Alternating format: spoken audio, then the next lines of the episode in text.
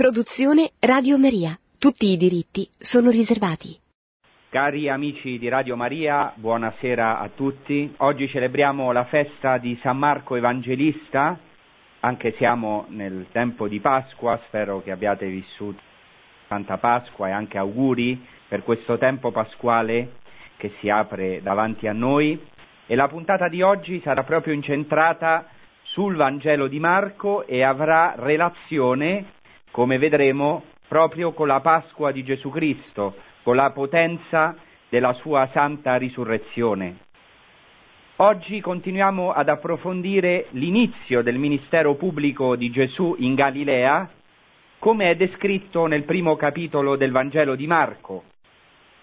Non intendo qui fare un'esegesi o un'interpretazione approfondita o in tutti i dettagli, quanto piuttosto andare alle sorgenti della nostra fede, cioè andare alle sorgenti degli eventi descritti nel Vangelo, della parola di Dio, avendo come punti focali i luoghi santi e i tempi santi concreti della nostra salvezza.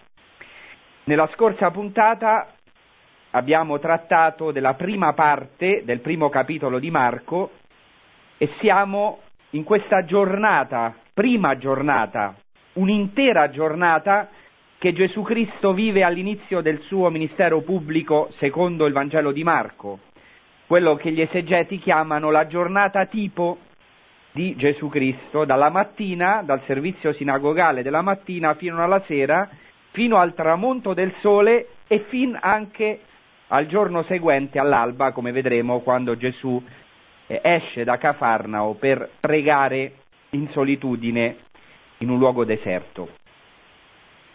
Ma qui voglio subito toccare un punto per me essenziale che spesso, o molto spesso, è trascurato dai vari commentari. Non si tratta di una giornata qualsiasi, non si tratta solo di una giornata tipo, come dicono quasi tutti i commentari, ma Marco presenta questo primo giorno di Gesù Cristo che non a caso è un sabato, uno Shabbat. Il Vangelo di Marco, visto che oggi è la festa, ricordiamo, è un Vangelo stupendo, molto sintetico, anche se, anche essendo più, essendo più sintetico degli altri, però si sofferma volentieri nei dettagli. È un Vangelo scritto prevalentemente per eh, i pagani o perlomeno per una comunità mista, pagana ed ebrea, ma soprattutto per un ambiente, eh, eh, probabilmente per l'ambiente di Roma o per almeno i suoi destinatari, non conoscono bene gli usi ebraici o i termini ebraici che Marco spesso è costretto a tradurre, ma nonostante questo c'è una riscoperta negli studi di Sacra Scrittura di Marco del sottofondo ebraico del Vangelo di Marco. Marco era un ebreo. Sappiamo che secondo la tradizione ha partecipato alla missione di San Paolo, al primo viaggio missionario di San Paolo, e poi è stato compagno di eh, San Pietro nella sua predicazione, per questo probabilmente è un Vangelo scritto a Roma o forse anche per i cristiani di Roma. Ma quello che voglio sottolineare oggi è anche questo sottofondo ebraico di Marco, oltre che ovviamente il sottofondo greco ellenistico, perché Marco scrive in greco, che spesso questo sottofondo ebraico è trascurato dai commentari. Quindi, non a caso, questo primo giorno che Gesù Cristo vive, questo inizio del ministero pubblico di Gesù Cristo, è un sabato, uno Shabbat. E non è un caso. Sappiamo che il sabato, secondo il libro della Genesi, è stato il culmine della creazione. Dopo aver creato tutte le cose, Dio si riposò nel settimo giorno, per questo è il settimo giorno, il culmine della creazione di Dio, il riposo, lo Shabbat. E già ho parlato nella scorsa puntata, chi è interessato la può riascoltare nell'archivio di Radio Maria, proprio dell'importanza del sabato e in particolare di questo sabato che Gesù Cristo vive nel, all'inizio del suo ministero pubblico secondo il Vangelo di Marco. Qui voglio sottolineare che Gesù viene a stabilire una nuova creazione. Dio, che è il creatore, ora eh, si è fatto carne in Gesù Cristo e Gesù Cristo, per così dire, riprende la creazione di dove l'aveva lasciata, o meglio istituisce una nuova creazione. Dopo il dramma del peccato e della storia della salvezza, Gesù Cristo viene a, è lui stesso, è lui stesso il primogenito della nuova creazione, e viene a darci una nuova vita, una nuova creazione. Lo Shabbat, il sabato, è infatti, secondo gli ebrei, il memoriale della creazione. Ricorda questa meraviglia che è il cosmo intero, così stupendo e armonioso, proprio come era uscito dalle mani di Dio prima del peccato dell'uomo. Oltre a essere il memoriale della creazione, il sabato è anche il memoriale della liberazione dall'Egitto. Per questo viene ordinato agli ebrei di santificare il giorno di sabato, perché ogni ebreo si deve ricordare che è stato liberato dall'Egitto, che non è più uno schiavo, non è più schiavo del faraone, non è più schiavo del lavoro, non è più schiavo dell'opera delle sue mani. Per questo il tempo, giorno di Shabbat, è il tempo di Dio, tempo che fa pregustare l'Eden, la nuova creazione, un tempo di libertà. L'uomo è libero. Pensate che c'è una popolazione dell'Etiopia del Nord, che una popolazione ebraica che si chiamano i Falascia, che hanno questa tradizione orale. Dicono che il salvatore degli ebrei è lo Shabbat, ciò che ha salvato gli ebrei è stato il sabato. Noi sappiamo che questa parola è pienamente compiuta nel Messia.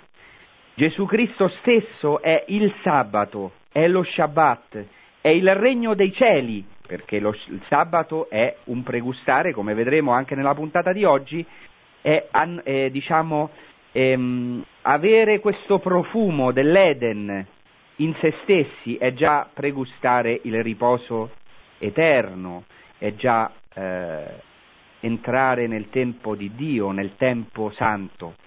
E noi sappiamo che Gesù Cristo, come dicono i padri della Chiesa, ha compiuto la realtà dello Shabbat, è Lui il nostro riposo.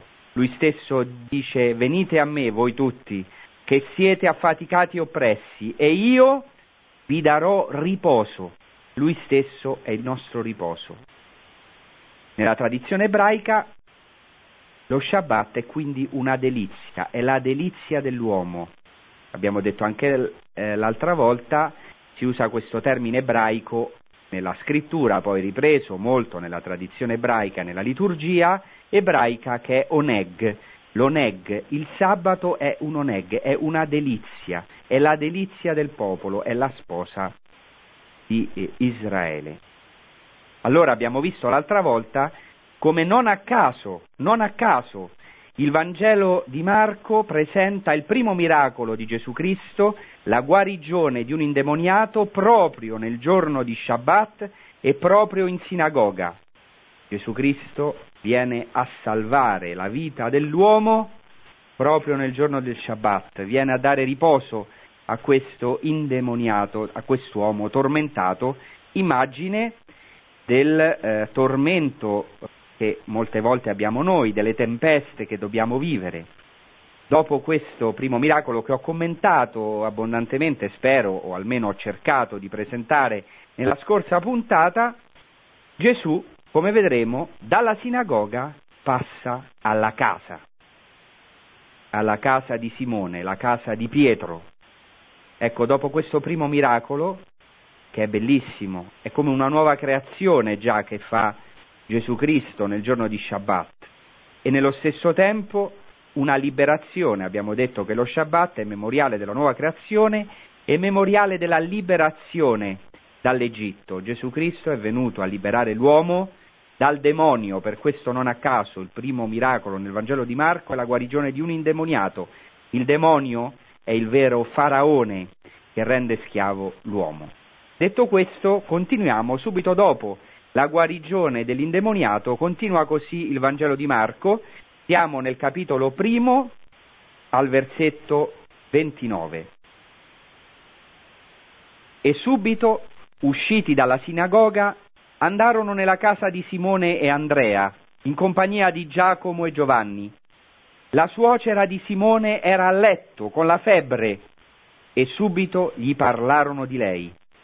Egli si avvicinò e la fece alzare prendendola per mano. La febbre la lasciò ed ella li serviva.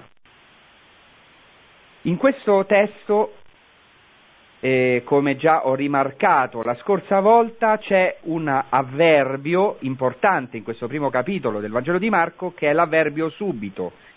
Il primo capitolo di Marco, voi potete vederlo eh, molto semplicemente leggendo il primo capitolo, si ripete questo avverbio subito, in greco euthyus. È come se Gesù avesse fretta, tutto avviene subito. Chiaro che è un linguaggio anche vivace dell'Evangelista, ma nello stesso tempo mostra lo zelo di Gesù Cristo, la fretta di Gesù Cristo, che è lo zelo stesso di Dio, sceso dal cielo per salvare l'uomo, per entrare nella sua vita, nel giorno di Shabbat, per entrare nella sinagoga, nella liturgia del popolo ebraico, per salvare quest'uomo indemoniato e ora per entrare per la prima volta, diciamo così. Gesù Cristo già ha vissuto a Nazaret, nella sua casa, nella famiglia di Nazaret, ma per entrare nella casa dell'uomo, nel suo ministero pubblico, cioè nella casa di tutti noi, perché in Simon Pietro tutti noi eravamo, per così dire, sintetizzati. Gesù Cristo subito, subito, come abbiamo ascoltato, esce dalla sinagoga ed entra in una casa. Questo è un, per così dire, un primo traguardo di Gesù Cristo, o ciò che lo anima, entrare nella casa dell'uomo, entrare nella famiglia umana, lì dove Gesù Cristo vivrà, a casa di Pietro, in comunione di vita con un uomo, Pietro e suo fratello Andrea, che vedranno la sua gloria, che avranno questa grazia immensa di aprire la loro porta, di accogliere nella loro casa come un dono gratuito il Messia atteso da Israele, il Figlio di Dio, anche se, come sappiamo, molte volte non lo capiranno. Gesù Cristo li spiazzerà, eh, scardinerà i loro schemi, ma ecco, la salvezza entra nella loro casa, si può dire, di loro, di Pietro e di Andrea, di questi primi due apostoli. Eh, ciò che Gesù Cristo dice a Zaccheo: oggi la salvezza è entrata in questa casa. Ecco, c'è questo subito, questo oggi della salvezza che vale anche per noi. Oggi, subito, Gesù Cristo dalla sinagoga, per così dire dal culto, vuole entrare nella nostra casa. Tutto il culto, tutta la liturgia, la liturgia di Israele, poi anche la nostra liturgia ha un fine: raggiungere il cuore dell'uomo, entrare nella casa, nel più intimo dell'uomo, entrare nel nostro quotidiano, nella nostra vita concreta, nella nostra esistenza concreta. Ecco, bellissimo questo passaggio che ha un significato profondissimo, dalla sinagoga alla casa. Adesso approfondirò proprio questo dettaglio, ma prima vorrei ehm, proprio sottolineare cosa significhi per un ebreo, per un ebreo il giorno di sabato uscire dalla sinagoga e andare a casa sua, perché eh, molti di noi, penso la maggioranza di quelli che sono in ascolto, che non sono ebrei e forse non hanno neanche familiarità con la prassi ebraica, con la liturgia ebraica, non sanno cosa significa per un ebreo uscire dalla sinagoga e, e ritornare a casa. Innanzitutto dobbiamo ricordare che il giorno di sabato, da tempo antico, da te, dai tempi di Gesù, ma molto prima, da tempi antichissimi, eh, gli ebrei eh, il giorno di sabato non possono spostarsi in mezzi di locomozione. Oggi, per esempio, non possono prendere la macchina, nei tempi di Gesù potevano prendere un cavallo, un carro, e né potevano camminare più di una certa distanza, per cui tutto il giorno di sabato si viveva nella sinagoga e soprattutto nella casa, e poi ancora oggi è permesso fare una breve passeggiata per riposarsi. Ma soprattutto alla fine della liturgia sinagogale, quando si esce dalla sinagoga, Ci sono degli usi che fanno ancora oggi gli ebrei molto interessanti, di cui spesso però non si fa menzione. All'uscita dalla sinagoga, dalla liturgia sinagogale del sabato mattina, l'ebreo quando torna dalla sinagoga subito entra in casa. Come abbiamo detto, non può girare, non può fare gite fuori dal suo paese eh, nel giorno di sabato. La cosa più spontanea è che subito dalla sinagoga entra in casa, anche perché dovete sapere, questo anche dai tempi antichi era così, anche ai tempi di Gesù, che il pranzo dello Shabbat dopo il, la liturgia sinagogale era fondamentale, doveva essere ben preparato dal giorno prima, perché gli ebrei non possono accendere i fuochi, non possono cucinare il giorno di sabato, ma il pranzo dello Shabbat deve essere particolarmente ricco, giorno di festa, proprio perché abbiamo detto che il sabato è un oneg, in ebraico, cioè una delizia, bisogna dele, di, dilettarsi in questo giorno, rallegrarsi in questo giorno. Questo giorno, dice la tradizione ebraica, è una corona di salvezza, è un memoriale di allegria, e come dice la tradizione ebraica. In esso si rallegrò Abramo, dice la tradizione ebraica, i padri si rallegrarono in esso, ognuno si deve rallegrare e... in questa gioia dello Shabbat il pranzo dopo la liturgia sinagogale del sabato mattina riveste un eh, ruolo di grande rilevanza. Infatti cosa succede? Quando l'ebreo torna dalla sinagoga, prima quindi di questo pranzo, questo banchetto, entra in casa e subito benedice i figli. Attenzione, perché abbiamo visto che uscendo dalla sinagoga insieme ai suoi discepoli Gesù Cristo si reca da una donna, una sua figlia, dalla suocera di Pietro, e il padre entra in casa e benedice i figli e impone le proprie mani sul capo dei figli e li benedice a uno a uno, come già avevano fatto i patriarchi, recitando la benedizione sacerdotale. Il Signore ti benedica, faccia splendere il suo volto su di te e ti conceda la pace, questa benedizione che si trova nel libro dei numeri, che è la benedizione sacerdotale, cioè secondo gli ebrei, per così dire, ogni padre è come un sacerdote nella sua casa, c'è come una liturgia domestica, la, la, già secondo la tradizione ebraica eh, la Chiesa è come un tempio domestico, questo lo dice già Filone, come ho ricordato in altre puntate. Ma non solo il ruolo del padre è importante, ma anche quello della madre. Nello Shabbat, altre volte in altre puntate l'ho descritto l'importanza della donna nello Shabbat, soprattutto in questo sabato mattina la madre è colei che ha preparato con grande cura lo Shabbat, lei che il giorno prima ehm, alla vigilia ha acceso le due candele, questo è proprio il compito della donna, le luci dello Shabbat. Come ho detto altre volte, come Eva ha tolto la luce al mondo, così sarà la donna a riportare la luce al mondo, perché è lei che deve portare la luce del Messia al mondo.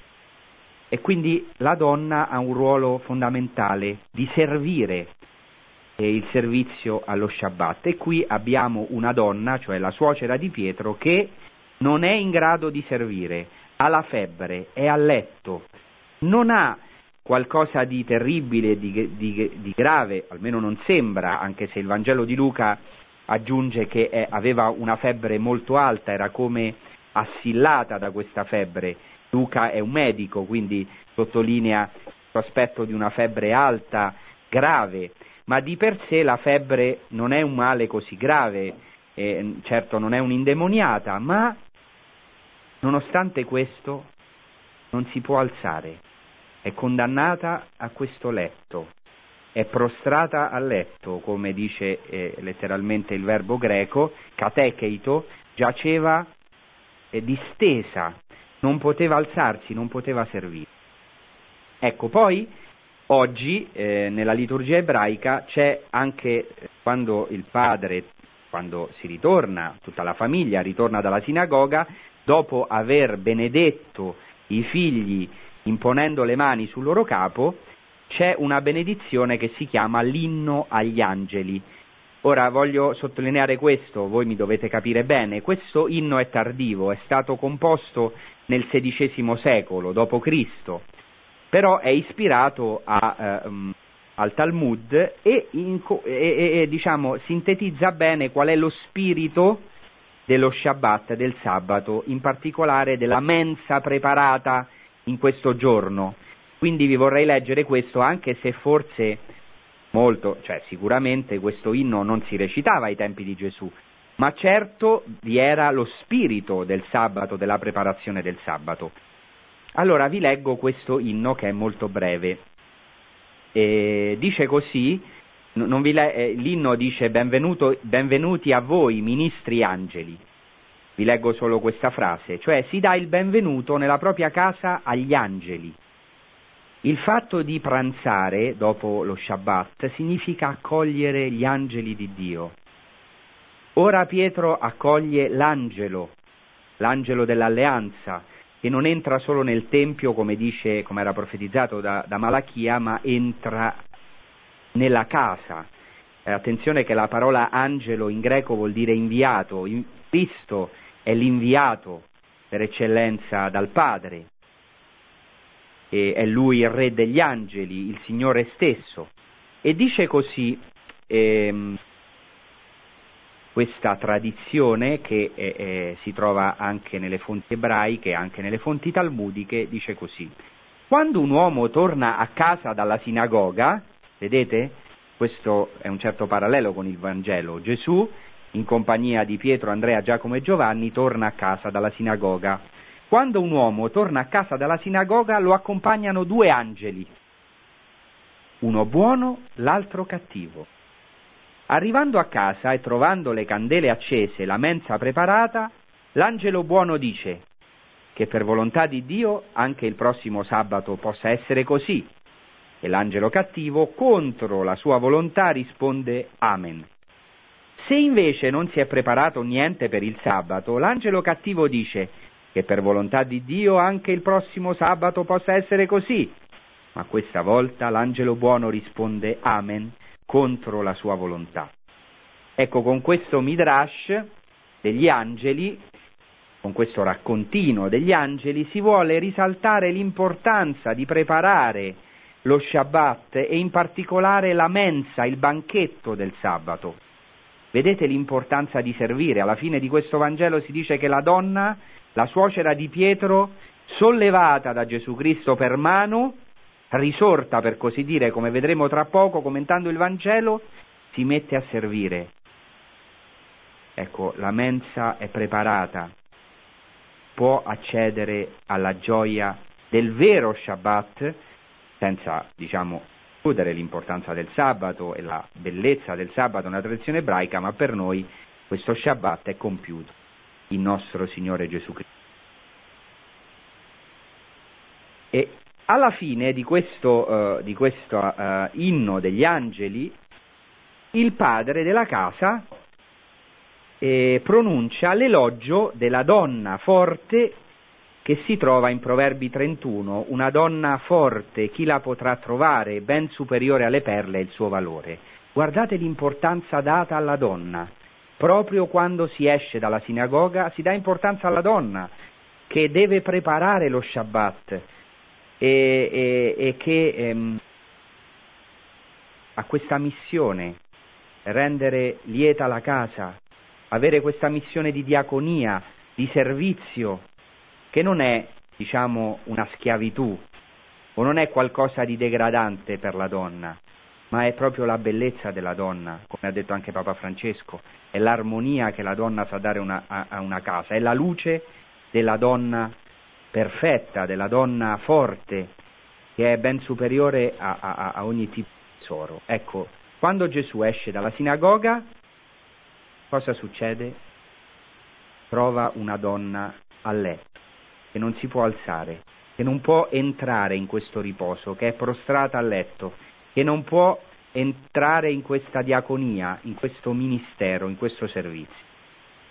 Inoltre, al ritorno dalla sinagoga si recita il Salmo centoventisei, che è il Salmo di ritorno dall'esilio, che alla fine, vi ricordo, dice: nell'andare se ne va e piange, portando la semente da gettare, ma nel tornare viene con giubilo, portando i suoi covoni.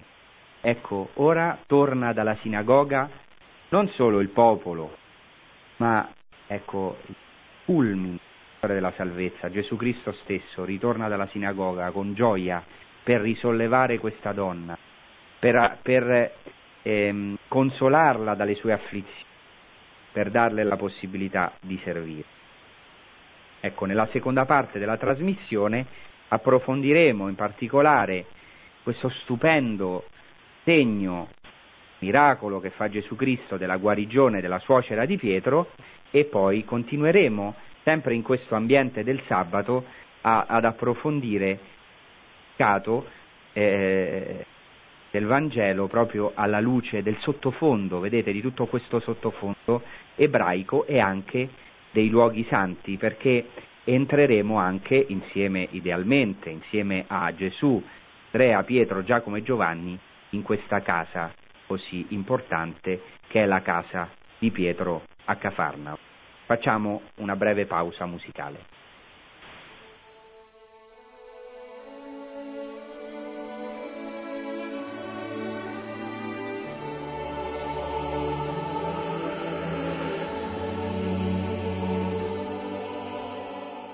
Bene, nella prima parte della trasmissione abbiamo approfondito questo tempo santo del sabato in cui Gesù Cristo inizia il suo ministero pubblico secondo il Vangelo di Marco, siamo alla guarigione della suocera di Pietro, e eh, in questo, eh, questa seconda parte vorrei invece approfondire il luogo santo, la casa di Pietro, Gesù insieme ai primi quattro, non a caso, i primi quattro apostoli, Simone, Andrea, Giacomo e Giovanni, dalla sinagoga subito entra nella casa di Simone e di Andrea. Questa casa è una delle meraviglie delle scoperte archeologiche del ventesimo secolo. Noi oggi abbiamo una grande grazia, eh, ecco, tutto questo ovviamente grazie a Dio, ma anche al lavoro eh, instancabile dei padri francescani, che hanno fatto, portato avanti gli scavi di Cafarnao. Oggi chi di voi si è recato in pellegrinaggio a Cafarnao ha visto come questo luogo è custodito dai padri francescani eh, che hanno scavato Cafarnao. Si, ci sono, ci sono francescani che hanno dedicato tutta la loro vita con grande passione.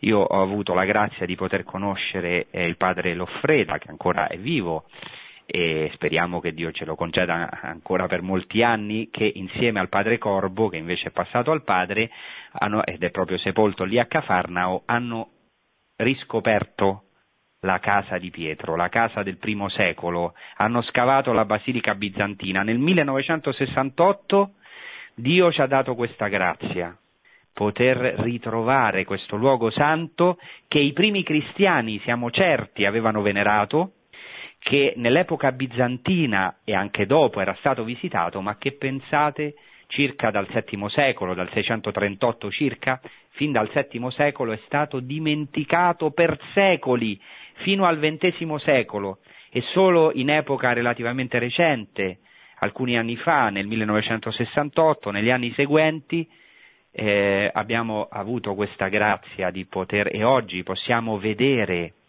la casa del principe degli apostoli, la casa di Pietro, la casa dove Gesù ha vissuto, che, diciamo, era la casa dove Gesù viveva come itinerante, da lì, ecco, predi- ha predicato in tutti i villaggi della Galilea, fino a Gerusalemme, fino arrivando in Siria, nei territori di Tiro e Sidone.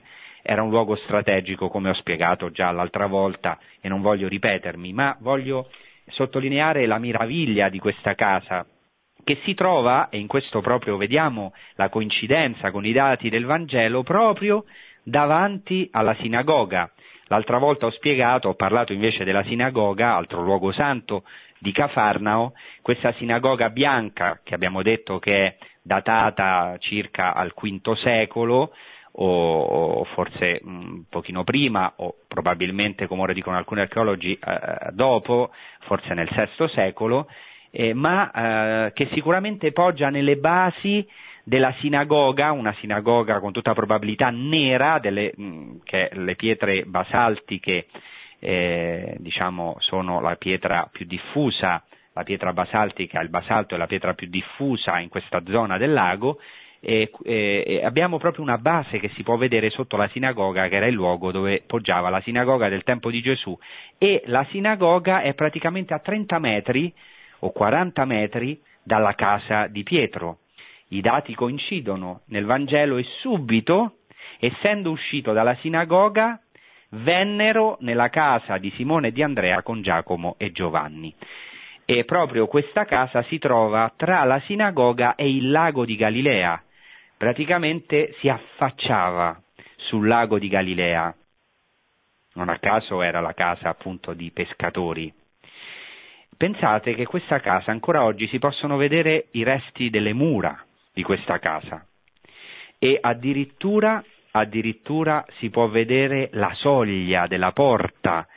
Ricordatevi questo dettaglio, perché tra poco eh, eh, proclameremo eh, la continuazione del Vangelo eh, dove si dice che tutta la città di Cafarnao, tutti i malati, erano riuniti davanti alla porta al tramonto del sole alla fine dello Shabbat. Quindi questa porta è venerata fin da tempi antichi. Oggi abbiamo, diciamo, la certezza, ovviamente la certezza archeologica non è la certezza matematica, ma la certezza che questa casa era veramente la casa di Pietro. Perché? Perché abbiamo una congiunzione di testimonianze archeologiche, appunto sono state trovati resti del primo secolo, lucerne bizantina, eh, lucerne bizantine, altri resti importanti nella casa e anche graffiti, graffiti nell'intonaco E della, de, de, de, de, de, de, dell'insula sacra cosiddetta, cioè della zona sacra eh, oggi venerata della casa di Pietro, con invocazioni a Gesù Cristo, a Pietro, eh, Kyrie eleison. Quindi era una casa vener- eh, iscrizioni in, in varie lingue, segno che era venerato da vari eh, pellegrini fin da tempi antichi, ma soprattutto abbiamo la testimonianza di Egeria, pellegrina spagnola, che tra il trecentottantuno e il trecentottantaquattro visita Cafarnao e dice una frase importantissima, ve la leggo in latino, poi ve la traduco: in Cafarnaum autem ex domo apostolorum principis ecclesia facta est, cuius parietes usque odie ita stant sic fuerunt. Dice, a Cafarnao eh, la casa, eh, dalla casa del principe degli apostoli è stata fatta una chiesa. Ve lo faccio, vi faccio una traduzione letterale: dalla casa del principe degli apostoli è stata fatta una chiesa, le cui pareti sono oggi, stanno così oggi come erano un tempo, come furono.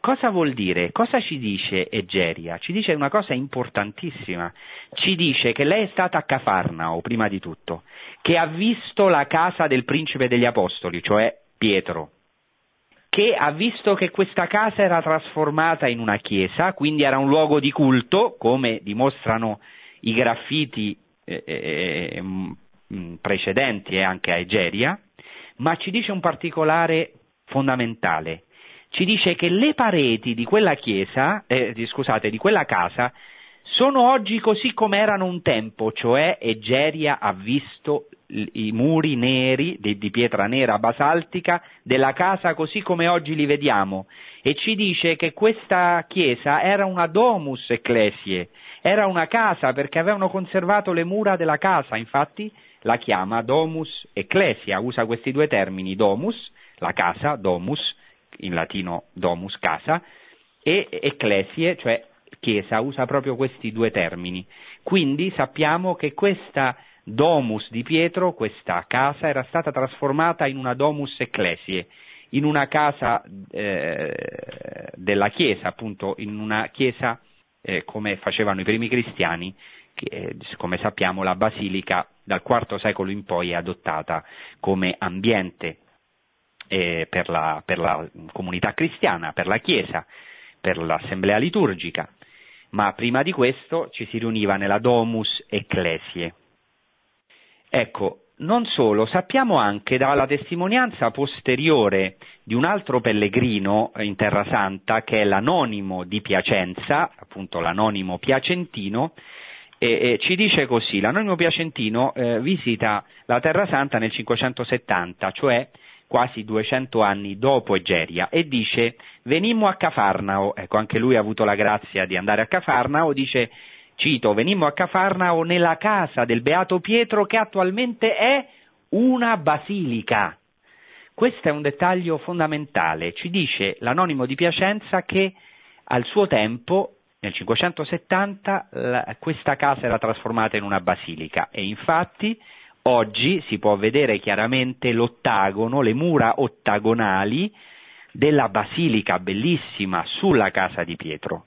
Questo vuol dire che la basilica è stata costruita tra il quarto secolo, ehm, tempo in cui Egeria ha visitato e non ha visto questa basilica, non ci parla di basilica, ci parla di una domus ecclesiae, e il tempo dell'anonimo di Piacenza, il sesto secolo. Infatti quello che hanno fatto i francescani, un lavoro meraviglioso, eccezionale, è stato proprio da queste mura ottagonali, dai mosaici che erano leggermente rialzati, riscoprire la casa di Pietro, le stesse mura che Egeria ha visto nel quarto secolo e che sono le mura originali che oggi possiamo vedere della casa di Pietro, la casa dove ha vissuto Gesù Cristo. E perfino, come vi ho detto, si può vedere la soglia eh, che dà nella strada principale della sinagoga, dove c'è anche uno spiazzo dove si poteva riunire, appunto, riunire i malati, o come dice appunto dopo il Vangelo di Marco, come leggeremo. E c'è un altro particolare molto interessante, adesso non posso parlare tutto, farvi un, un, diciamo, sarebbe molto interessante, ma non posso dilungarmi sulla casa, però voglio farvi riflettere su un punto eh, che a me sembra eh, di grande interesse, che questa basilica non è una basilica, eh, diciamo, a navate, come erano le basiliche antiche, la maggioranza, ma è una basilica ottagonale. Ora, dobbiamo sapere che quando i, baz- i bizantini facevano una basilica ottagonale, o circolare, o ottagonale, era per fare un santuario, una memoria al centro di quell'ottagono. Quindi addirittura i bizantini hanno conservato, e l'hanno preso dai primi giudeo-cristiani, la stanza della casa dove Gesù, forse con Pietro, forse da solo, eh, dormiva, viveva, la stanza principale, cioè molto probabilmente, secondo quello che io intuisco e cre- penso, la stanza di Gesù nella casa di Pietro. Ecco, allora oggi noi possiamo recarci in pellegrinaggio. Cafarnao era sepolta, Eh, era ehm, fino, al, diciamo, fino all'inizio del millenovecento nessuno sapeva dov'era, è stata riscoperta grazie ad alcuni archeologi, poi è stata acquistata dai francescani e nel millenovecentosessantotto abbiamo potuto vedere questo santuario, uno dei più importanti santuari oggi in Terra Santa e quindi nel mondo intero, la casa di Pietro. Ma approfondiamo adesso Eh, diciamo più catecheticamente questo messaggio, questo, questo dettaglio, la casa di Pietro. Gesù Cristo dalla sinagoga entra in una casa. È la prima volta nel Vangelo di Marco che Gesù Cristo entra nella casa di qualcuno. Gesù Cristo, Yeshua, ecco il suo, la sua, il suo nome significa Dio salva, la salvezza stessa entra nella casa dell'uomo. E non entrerà solo una volta, ma Gesù Cristo vivrà nel suo ministero pubblico e a, a, insegnerà ai suoi discepoli nella casa di Pietro, farà miracoli in questa casa. Ecco, questa è una parola per tutti noi. Gesù Cristo vuole entrare in casa nostra. Ecco, forse qualcuno di noi ha avuto la grazia di accogliere dei profeti. Eh, dice eh, la parola di Dio, dice l'Apostolo, praticate l'ospitalità. Molti hanno accolto degli angeli senza saperlo. Ecco, abbiamo detto che dopo la sinagoga si ritorna a casa con degli angeli, si accolgono gli angeli in casa. Anche noi nella nostra vita, eh, ecco, chi accoglie i profeti avrà la ricompensa del profeta. Attraverso i profeti che Dio ci manda accogliamo Gesù Cristo stesso. Gesù Cristo vuole entrare nella nostra casa, vivere con noi, mangiare con noi, dormire con noi. Ecco, dice Cristo, Eh, nel libro dell'Apocalisse, sto alla porta e busso, se qualcuno mi apre la porta cenerò con lui ed egli con me. Ecco, ora si apre questa casa degli uomini, si apre la casa di Pietro. Abbiamo detto che ancora oggi si vede la soglia della casa, si vedono i battenti ed è una porta aperta, non c'è più questa porta. Cristo è entrato è entrato nella storia dell'uomo, è entrato nella nostra casa, è entrato nei nostri segreti più intimi. La casa è segno, ecco perché Gesù Cristo spesso insegnava ai suoi discepoli nelle grotte, in luoghi segreti, nella casa, dava degli insegnamenti che poi dovranno gli apostoli, come dice Gesù Cristo stesso, gridare nei tetti, cioè sopra la casa, in ambienti pubblici, nelle piazze, nelle strade, ma la prima opera di Gesù Cristo è entrare nella casa. Dal culto alla casa, questo è anche il percorso che dovrà fare, che dovrà fare la comunità cristiana, che sarà costretta a lasciare la sinagoga o sarà cacciata, per così dire, dalla sinagoga, dalla sinagoga alla domus, alla casa, alla domus ecclesiae.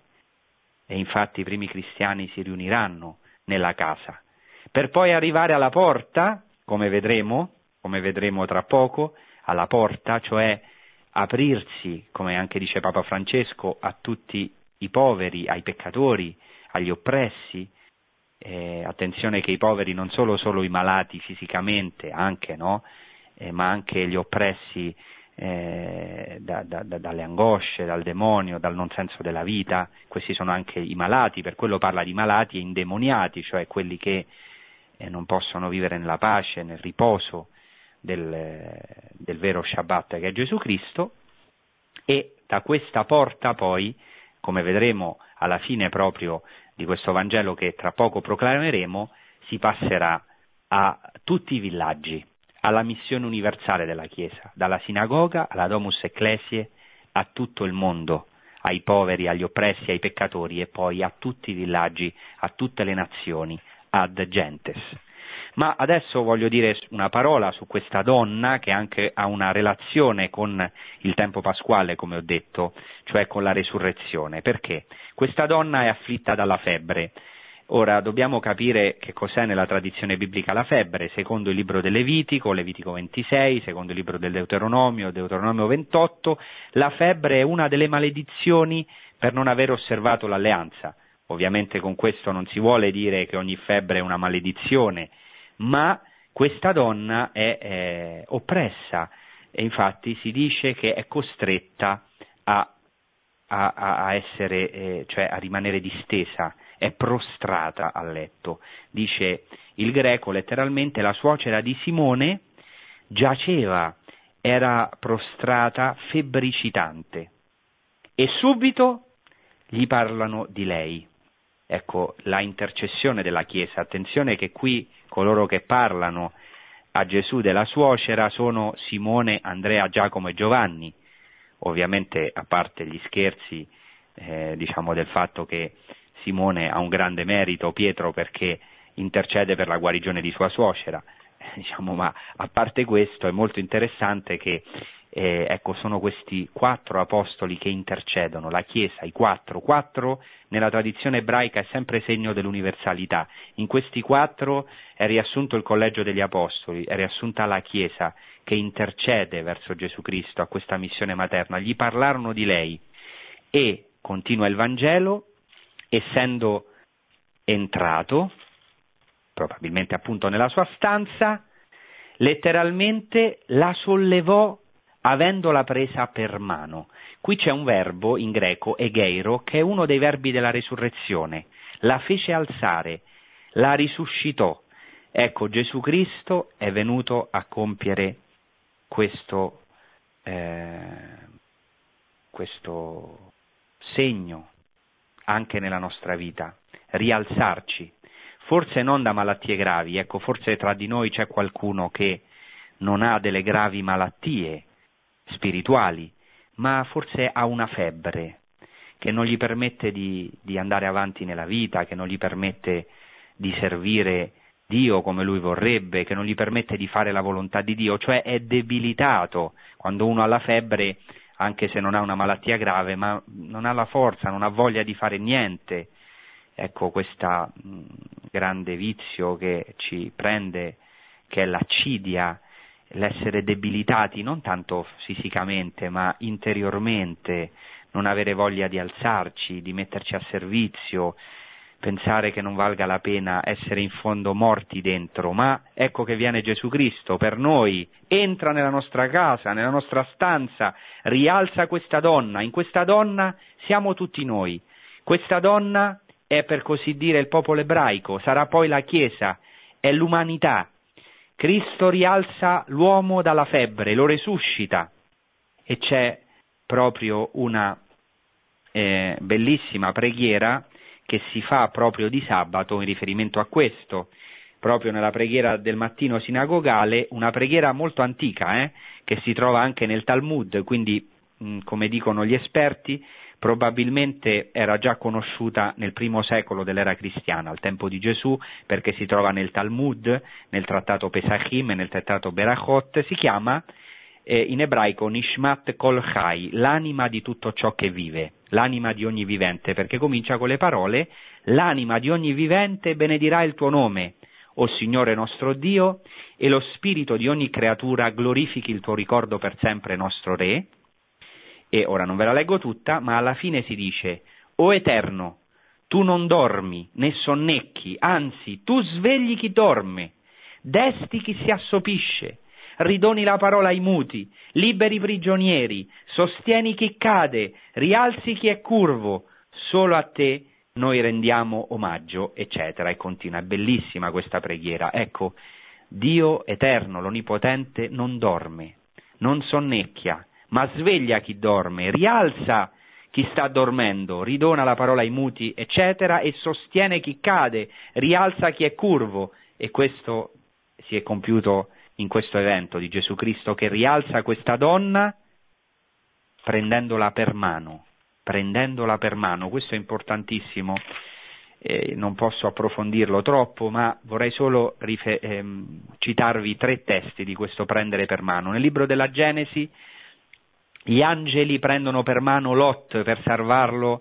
dalla distruzione di Sodoma e Gomorra, quindi dal fuoco. Attenzione che la parola febbre in greco, purpuretos, eh, significa eh, proprio fuoco, viene da, uh, la, dalla parola fuoco, la febbre è un fuoco, è un ardore.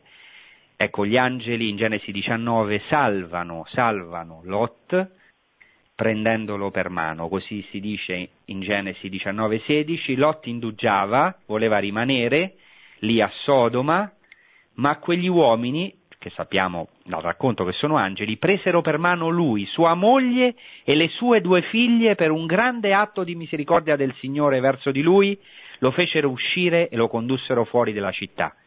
Ecco, gli angeli prendono in mano non solo Lot, ma anche la moglie, e le due figlie le prende in mano la donna, e così Gesù Cristo è bellissimo, prende per mano questa donna nel giorno di sabato per rialzarla. E anche nel libro del profeta Isaia c'è eh, lo stesso Signore, eh, lo stesso Dio dice così: Dio rialza, è colui che prende per la mano destra l'uomo. Dice così il libro del profeta Isaia quarantuno tredici, io sono il Signore tuo Dio che ti tengo per la destra, o si può anche tradurre che ti prendo per la destra e ti dico non temere, io ti vengo in aiuto, non temere vermiciattolo di Giacobbe, larva di Israele, io vengo in tuo aiuto, oracolo del Signore, tuo Redentore è il Santo di Israele. Ecco, noi siamo in questa donna, in questa suocera di Pietro, anche noi spesso siamo a letto, ma ecco il Signore, Gesù Cristo ci dice: io sono il Signore, io ti prendo per mano, ti tengo per la destra, non temere, ti vengo in aiuto. E anche nel Salmo si prega così, nel Salmo settantatré, ventitré e ventiquattro, eh, dice l'orante a Dio: io sono sempre con te, tu mi hai preso per la mano destra, mi guiderai secondo i tuoi disegni e poi mi accoglierai nella gloria. Poco, poco prima dice: quando ero amareggiato, quando era amareggiato il mio cuore e i miei reni trafitti dal dolore, io ero insensato e non capivo, stavo davanti a te come una bestia, ma tu mi hai preso per la mano destra e, e mi porterai alla tua gloria. Ecco, questo è quello che si è realizzato e Dio vuole realizzare in noi, che siamo appunto la donna è immagine di quello che siamo noi, noi che spesso siamo prostrati nei nostri dolori, costretti eh, nei nostri letti eh, spesso anche di vittimismo, di commiserazione, ecco Gesù Cristo ci prende per la mano destra e ci vuole portare a questa gloria. Ecco, dopo eh, questo evento si dice, cioè dopo che Gesù rialza questa donna, si dice e la donna, e scusate, la febbre la abbandonò, la lasciò, la febbre, e li serviva, e questa, la suocera di Pietro, li serviva. Si usa il verbo in greco diaconei, cioè dal verbo appunto diaconeo, che significa, è il dia, da cui viene la parola diacono, cioè li serviva, e può finalmente questa donna mettersi a servizio. In fondo noi tutti abbiamo una febbre, una febbre secondo cui non possiamo servire, non possiamo metterci a servire, solo grazie al fatto che Dio ci rialza, ecco, grazie alla resurrezione di Cristo possiamo veramente metterci a servizio. E per concludere vorrei solamente ora proclamarvi il seguito del Vangelo, che approfondiremo la prossima volta, che però viene illuminato da quanto abbiamo detto fino adesso, per questo lo voglio proclamare alla fine. Dice così, alla fine dello Shabbat, venuta la sera, proclamo il Vangelo di Marco, venuta la sera, dopo il tramonto del sole, gli portavano tutti i malati e gli indemoniati. Ecco, proprio la sera, quando sta finendo lo Shabbat, perché non si potevano portare i malati di Shabbat, perché era proibito portare eh, persone o portare anche altri oggetti. E si dice, di Shabbat secondo gli ebrei, si dice che tutta la città era riunita davanti alla porta, ecco la porta di cui abbiamo parlato, che riprenderemo la prossima volta. Guarì molti che erano affetti da varie malattie e scacciò molti demoni, ma non permetteva ai demoni di parlare perché lo conoscevano. Ecco, proprio quando sta finendo lo Shabbat, ecco, eh, anzi quando è, fenu- è venuto, quando tramonta il sole, segno appunto dell'oscurità, che è finita la luce di Dio, la, il tempo santo dello Shabbat, c'è tutta questa folla di malati davanti alla porta. Gesù Cristo è uscito dalla sinagoga, è entrato nella casa, ora esce alla porta, esce dalla casa per poter compiere la sua missione, dare la salvezza, dare la liberazione più profonda per l'uomo, che è la liberazione non solo fisica ma anche interiore, ecco perché guarì anche, gli indemo- scacciò molti demoni. E subito dopo si dice, al mattino presto si alzò quando ancora era buio e uscito si ritirò in un luogo deserto e là pregava, ma Simone e quelli che erano con lui si misero sulle sue tracce, lo trovarono e gli dissero, tutti ti cercano. Egli disse loro, andiamocene altrove, nei villaggi vicini, perché io predichi anche là, per questo infatti sono venuto, e andò per tutta la Galilea, predicando nelle loro sinagoghe e scacciando i demoni. Gesù Cristo non è chiamato a rimanere nella casa, ma dalla casa è chiamato a tutti i villaggi, e da questa casa lancerà i suoi discepoli eh, l'avventura più bella di tutte, che è andare all'uomo, andare a tutti gli uomini, essere strumenti di salvezza per questa generazione, essere luce delle genti. Bene, vi ringrazio per l'attenzione e adesso lasciamo uno spazio per le vostre domande o per i vostri interventi telefonici.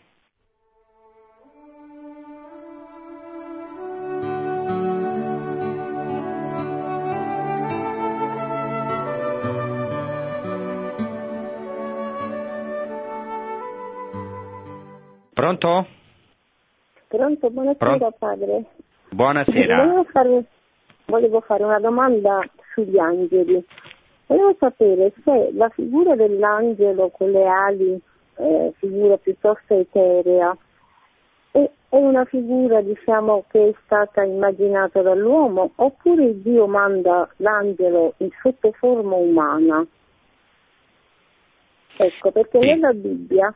Eh, ho trovato alcuni episodi in cui qualche essere umano, che poi era un angelo, adesso non ricordo bene l'episodio, eh, aveva aiutato un giovane ad attraversare una lunga strada, poi in ultimo, quando il suo compito cessò, lui si rivelò e disse che era angelo e che non voleva nessun compenso e che quindi tornava poi eh, da dove era venuto. Quindi praticamente l'angelo è anche un umano, diciamo il Dio quando manda l'angelo lo manda all'uomo sotto forma umana, oppure così come lo immaginiamo noi, con le ali, bello, biondo, oppure eh, diciamo in forma etea di preghiera, non so, dico. Benissimo, è chiarissima la domanda, grazie, è molto chiara la domanda. Bene, ehm, allora, prima cosa che dobbiamo capire bene è che la parola in ebraico malach, e poi tradotta in greco angelos, cioè angelo, in, può essere sia una figura umana, cioè non, che, non una figura spirituale, cioè un angelo, e propriamente angelo che prende una forma umana, ma può essere anche un normale uomo nell'Antico Testamento. E questo è abbastanza chiaro. Perché? Perché eh, forse voi sapete che al tempo di Gesù eh, i Sadducei non credevano negli angeli né negli spiriti, però credevano nei primi cinque libri della Bibbia. Nel Pentateuco in particolare eh, ci sono, non è chiaro che Eh, gli angeli, eh, ancora diciamo così chiaro che gli angeli sono creature solo spiritu- spirituali, ma sembra che gli angeli che Dio manda a, a, ai vari personaggi potrebbero essere, ai veri personaggi della scrittura, ai patriarchi eccetera, potrebbero essere tranquillamente delle figure umane. Quindi questa è la prima cosa importante da distinguere, cioè non sempre quando nella scrittura si parla di angelo si intende un essere spirituale, ma può essere anche un inviato, perché angelo significa appunto inviato. Questa è la prima cosa importante. Ma gli angeli, noi sappiamo che gli angeli veramente esistono, questo è parte della rivelazione, non è un'invenzione umana, ma nella rivelazione gli angeli, in quanto esseri spirituali, in quanto esseri spirituali hanno una eh, funzione importantissima. importantissima nella storia della salvezza. Ora, la domanda dell'ascoltatrice era se eh, questi angeli possono prendere, primo, se questi angeli si manifestano con le ali, eccetera. Questo fatto dell'angelo con le ali è nella tradizione iconografica proprio per sottolineare che l'angelo è un inviato, ha delle ali nel senso che è inviato per una missione. Del resto, nella tradizione iconografica bizantina, anche personaggi umani come Giovanni Battista possono avere le ali, non nel senso che sono esseri spirituali, ma nel senso che sono angeloi, cioè sono inviati. Eh, Giovanni Battista è chiamato anche angelos, cioè inviato. Bene, questo è chiaro. Ora, sul fatto che gli angeli possano prendere forma umana, qui diciamo si può discutere, perché per esempio l'ascoltatrice faceva riferimento al libro di Tobia, dove Raffaele cammina con Tobia e poi si manifesta, eh, sembra quindi un uomo normale, si manifesta come un angelo.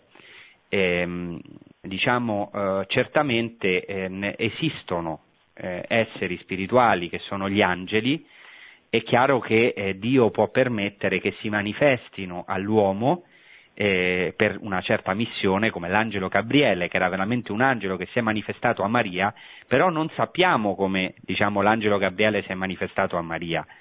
Eh, il fatto di, dell'angelo con le ali è una tradizione iconografica, eh, diciamo, eh, è difficile sondare, eh, poi ci sono delle immagini nella scrittura, ma è difficile sondare come concretamente questa rivelazione è avvenuta, però certamente sono angeli, esseri spirituali che sono al cospetto di Dio, che contemplano il volto di Dio, che entrano, sono inviati nella storia della salvezza per una missione, sono inviati di Dio, compiono una missione. Ecco questo, che possono intervenire anche nella storia umana, anche il demonio è un angelo che, eh, da cui Dio ha dato il permesso di Eh, tentare l'uomo, eh, ecco sappiamo che è un angelo decaduto eh, per invidia e che può nella storia manifestarsi in certe forme eh, per eh, tentare l'uomo, e alcune volte anche in delle forme molto concrete, molto umane. Ecco, però no, anche, anche il demonio, come raffigurato con le corna, con la coda, ecco è una uh, mera raffigurazione. Gli angeli sono qualcosa di molto più serio, sono esseri spirituali, eh, stupendi, eh, che sono diciamo parte della creazione di Dio. eh, che sono creati da Dio. Bene, eh, passiamo alla prossima domanda. Pronto? Sì, pronto, buonasera. Pronto? Buonasera. Sì, buonasera. Allora, sono Ruggero da Vicenza e volevo ringraziarti di cuore e ringraziare il Signore che ti ha dato la capacità di dire queste cose così anche complesse, interessanti, con una chiarezza e una semplicità che è un dono del Signore, penso, ecco. Grazie. E nello stesso tempo, e nello stesso tempo già è la seconda volta, il secondo mese che riesco a captare da Radio Maria e il tuo servizio, il tuo intervento, che per la Terra Santa ci permette di quasi di, di essere là e sottolineare la bellezza che dalla sinagoga Gesù fa alla casa, alla concretezza della vita, e dalla vita poi, da lì, da questa casa che è diventata poi basilica, come ben hai detto con questi passaggi anche di Egeria e poi di questo pellegrino eh, sconosciuto, e vedere come eh, la Chiesa è chiamata poi ad andare al mondo intero, cioè la evangelizzazione. Per questo eh, gli angeli dell'evangelizzazione hanno, hanno le ali, nel senso che portano il messaggio della buona notizia del Signore. Ecco, volevo benedire il Signore per il tuo ministero e che il Signore ti confermi. Ciao, grazie Francesco. Grazie, grazie Ruggero, grazie e un carissimo saluto a te. Passiamo al prossimo intervento. Sì, sì, sono Gastone, buonasera. Ah, sì, io una domanda. Buonasera. È, è, è da poco che mi sono avvicinato al, a Dio, no? alla, alla fede. E sì. Mi sono messo a leggere la Bibbia. All'interno della Bibbia, eh, dall'Esodo in avanti, eh, ci sono parecchi passaggi in cui Dio si abbatte su ehm, i non credenti, quelli che così vengono definiti, con flagelli, sì. con, eh, con, ehm, con sterminio. Ora, eh, agli occhi di chi di, di, queste, di, di queste cose che, che, che ha fatto Dio, Eh, chiaramente sono, sono, sono, sono cose forti, no? Eh, e anche negative sotto un certo punto di vista. Ora, come, come interpretarle? Come interpretarle nella, nella gioia, nell'amore che poi si, si, si profetizza? Benissimo, grazie Gastone. Bene, ehm, questa è una domanda ehm, che ehm, diciamo... Oh, è fondamentale, è fondamentale perché è necessaria un'iniziazione alla scrittura che sarebbe importante ricevere dalla Chiesa, anche eh, se è buono leggere la Bibbia, diciamo, privatamente, eccetera, però eh, leggendola da soli senza un'iniziazione non è facile, no, capire certi passi. E, diciamo, riguardo alla domanda in concreto, in breve, tutta la chiave è eh, la pedagogia. Cioè c'è una storia della salvezza, c'è una pedagogia della salvezza, la nostra salvezza è storica, questo vuol dire che Dio ha abituato il suo popolo fino a portarlo al culmine che è Gesù Cristo, fino a portarlo all'amore ai nemici, questa è la prima chiave fondamentale, cioè la pedagogia della storia della salvezza. La seconda chiave fondamentale è capire che eh, la serietà, la serietà dell'azione di Dio. Cioè molto spesso si dice che c'è un po' questa idea che è molto superficiale, che nell'Antico Testamento c'è un Dio giudice eh, che si adira, mentre nel Nuovo Testamento c'è un Dio misericordioso buono. È una delle prime eresie che ci sono state nella Chiesa, il marcionismo, cioè Marcione, che voleva appunto eliminare l'Antico Testamento perché era un Dio giudice. In realtà non è così. Ci sono passi molto misericordiosi nell'Antico Testamento e molto duri nel Nuovo Testamento. Per esempio basti leggere negli Atti degli Apostoli, Anania e Saffira che muoiono nel momento in, in cui ingannano gli Apostoli, basti leggere l'Apocalisse, ecco, ma anche nella, eh, questo lo voglio sottolineare, anche nell'Antico Testamento ci sono non credenti, come per, basti pensare a Naaman il Siro che viene salvato, curato, eh, grazie alla parola del profeta immergendosi sette volte nel Giordano, ma ci sono tanti esempi, basti pensare ai profeti, l'apertura ai popoli pagani, perfino ai popoli nemici storici di Israele. il fondamentale è capire che c'è una progressione nella storia della salvezza, e l'ultima chiave fondamentale è che tutte le scritture vanno interpretate alla luce dell'agnello che apre i sette sigilli, secondo il libro dell'Apocalisse, cioè alla luce di Cristo. Quindi queste lotte, queste battaglie, questi stermini dei nemici sono oggi interpretati nel senso de lo, della lotta contro eh, il male, cioè contro gli spiriti del male. Lo dice chiaramente San Paolo: la nostra lotta non è contro le, se- le creature di sangue e di carne, ma contro gli spiriti, spiriti del male che abitano questo mondo di tenebra. Quindi Dio ha portato l'uomo, il suo popolo, lo ha abituato, eh, diciamo, eh, fino a portarlo alla pienezza della verità, alla pienezza della rivelazione, che è avvenuto appunto il nostro Signore Gesù Cristo. Questo per ora basti, avrei avuto bisogno di più tempo, forse di un'ora intera per spiegare questo, se poi forse nel futuro lo potremo approfondire. Bene, passiamo ora a un altro, un altro intervento. Buonasera. Pronto? Buonasera. Buonasera, mi chiamo Massimo, telefono da Solieri in provincia di Modena. Io ho ascoltato buonasera, il brano che lei... Buonasera. Io ho ascoltato un po' il brano che lei ha, ha prima elencato, quando dice che Gesù ha pregato, ha, ha annunciato nella sinagoga, poi è uscito, è andato nel deserto a pregare e i suoi apostoli l'hanno richiamato indietro per dire tutti lo cercavano. Dico bene? Sì, sì, esatto. Ecco. Al... Benissimo, allora io mi rifaccio a questo e la domanda mia è questa. Secondo lei oggi noi, noi fedeli, noi cristiani che ci troviamo nelle nostre chiese ad ascoltare la Santa Messa, all'adorazione, al rosario, a tutte, tutte cose meravigliose, ma non rischiamo di raccontarcela solo noi dentro la chiesa senza perdere il, senza, perdendo il succo che Gesù ci ha detto, quello dell'annuncio, quello della missionarità, di andare a testimoniare il nostro cambiamento di vita al mondo? Punto di domanda. Bene, grazie Massimo. La risposta è sì. Assolutamente sì, e infatti Papa Francesco e lo Spirito Santo anche eh, sta insistendo perché noi eh, ecco, possiamo fare questo, cioè uscire, uscire veramente, poter essere testimoni, annunciatori. Quello che ha detto Gesù Cristo risorto, e lo ricordiamo in questo tempo di Pasqua, è: andate in tutto il mondo, andate, andate. Uscite, andate in tutto il mondo e annunciate il Vangelo ad ogni creatura. La Chiesa non può perdere, come ha detto bene Massimo, la missionarietà, perché muore. La Chiesa è missionaria per essenza, per sua natura.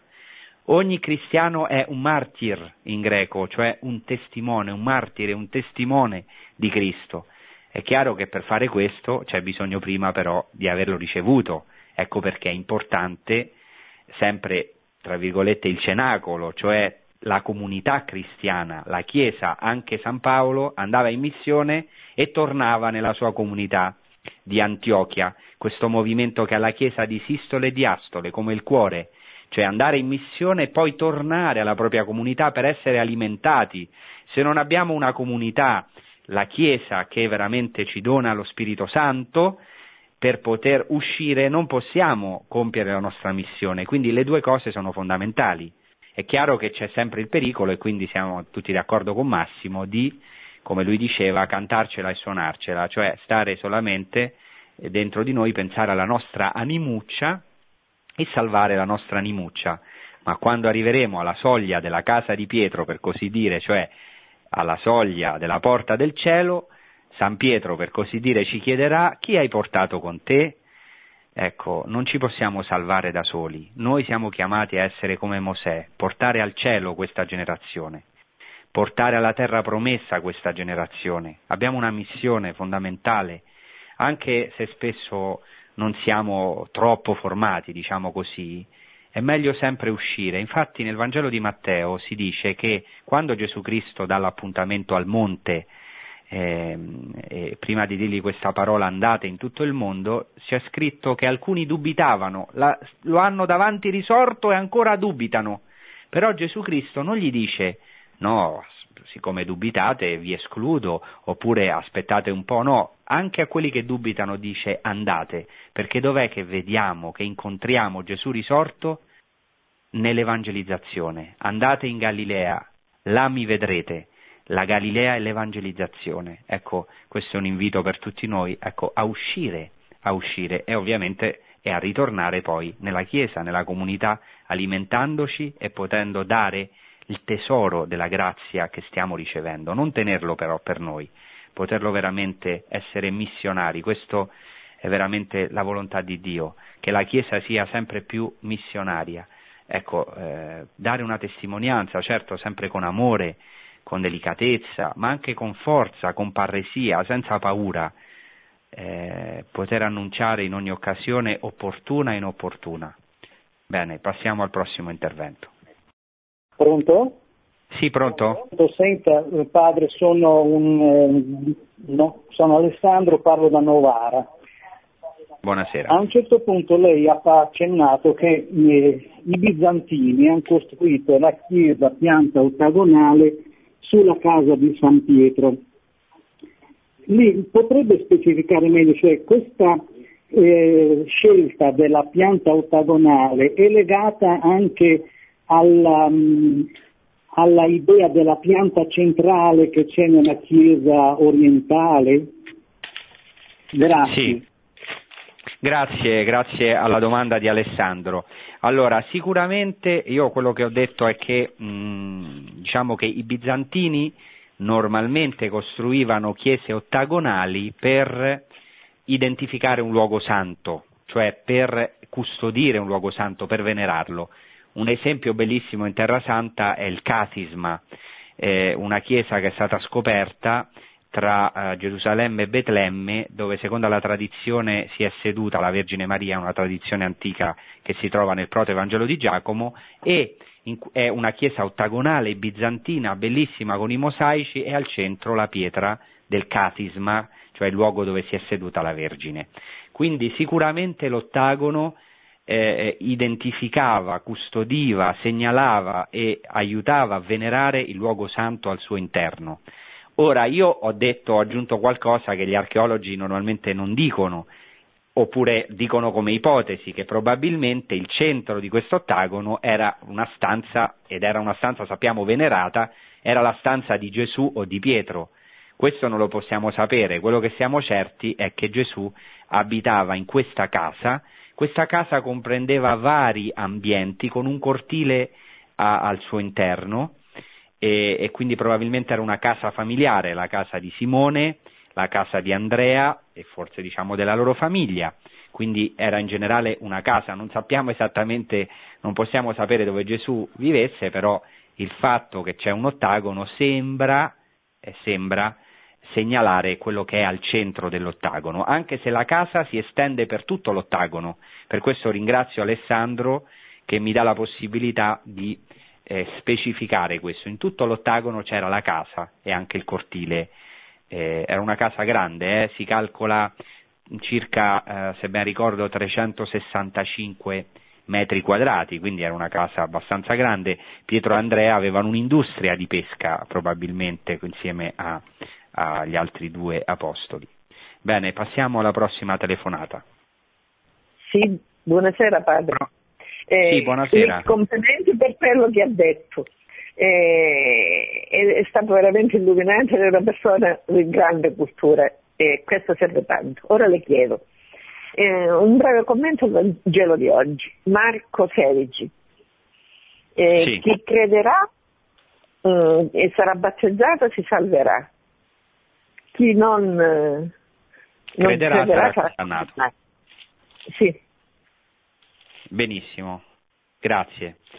Ebbene, eh, questo è un Vangelo importantissimo proprio perché ci aiuta a ricollegarci all'altro ascoltatore Massimo che parlava della missionarietà.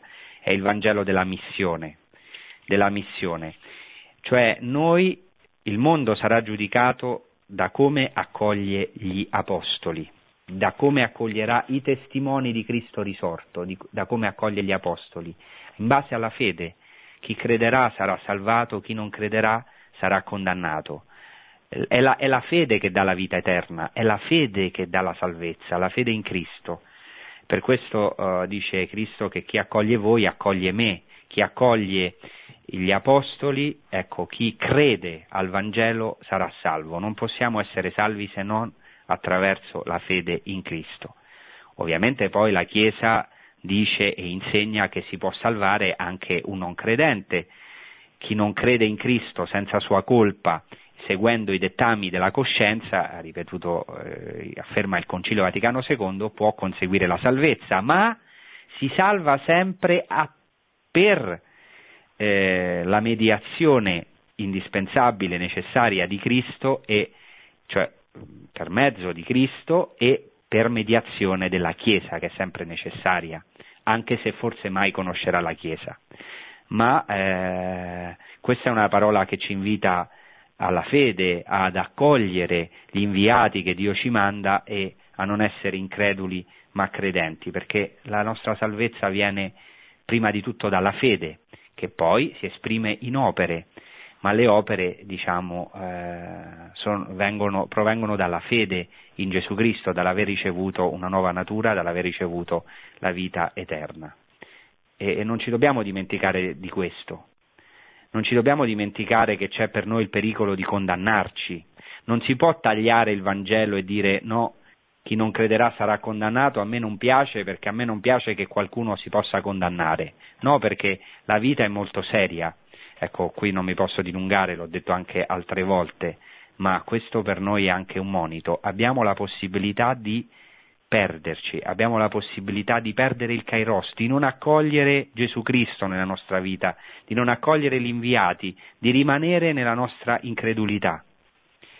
Bene, io penso che questo basti per oggi, vi ringrazio per la vostra attenzione e vi auguro uh, un felice e santo tempo pasquale, e vi chiedo anche preghiere per la Terra Santa, Eh, anche per tutte le sfide che affrontiamo qui, ehm, e anche in particolare per eh, la Chiesa, che possa essere una luce in questa terra.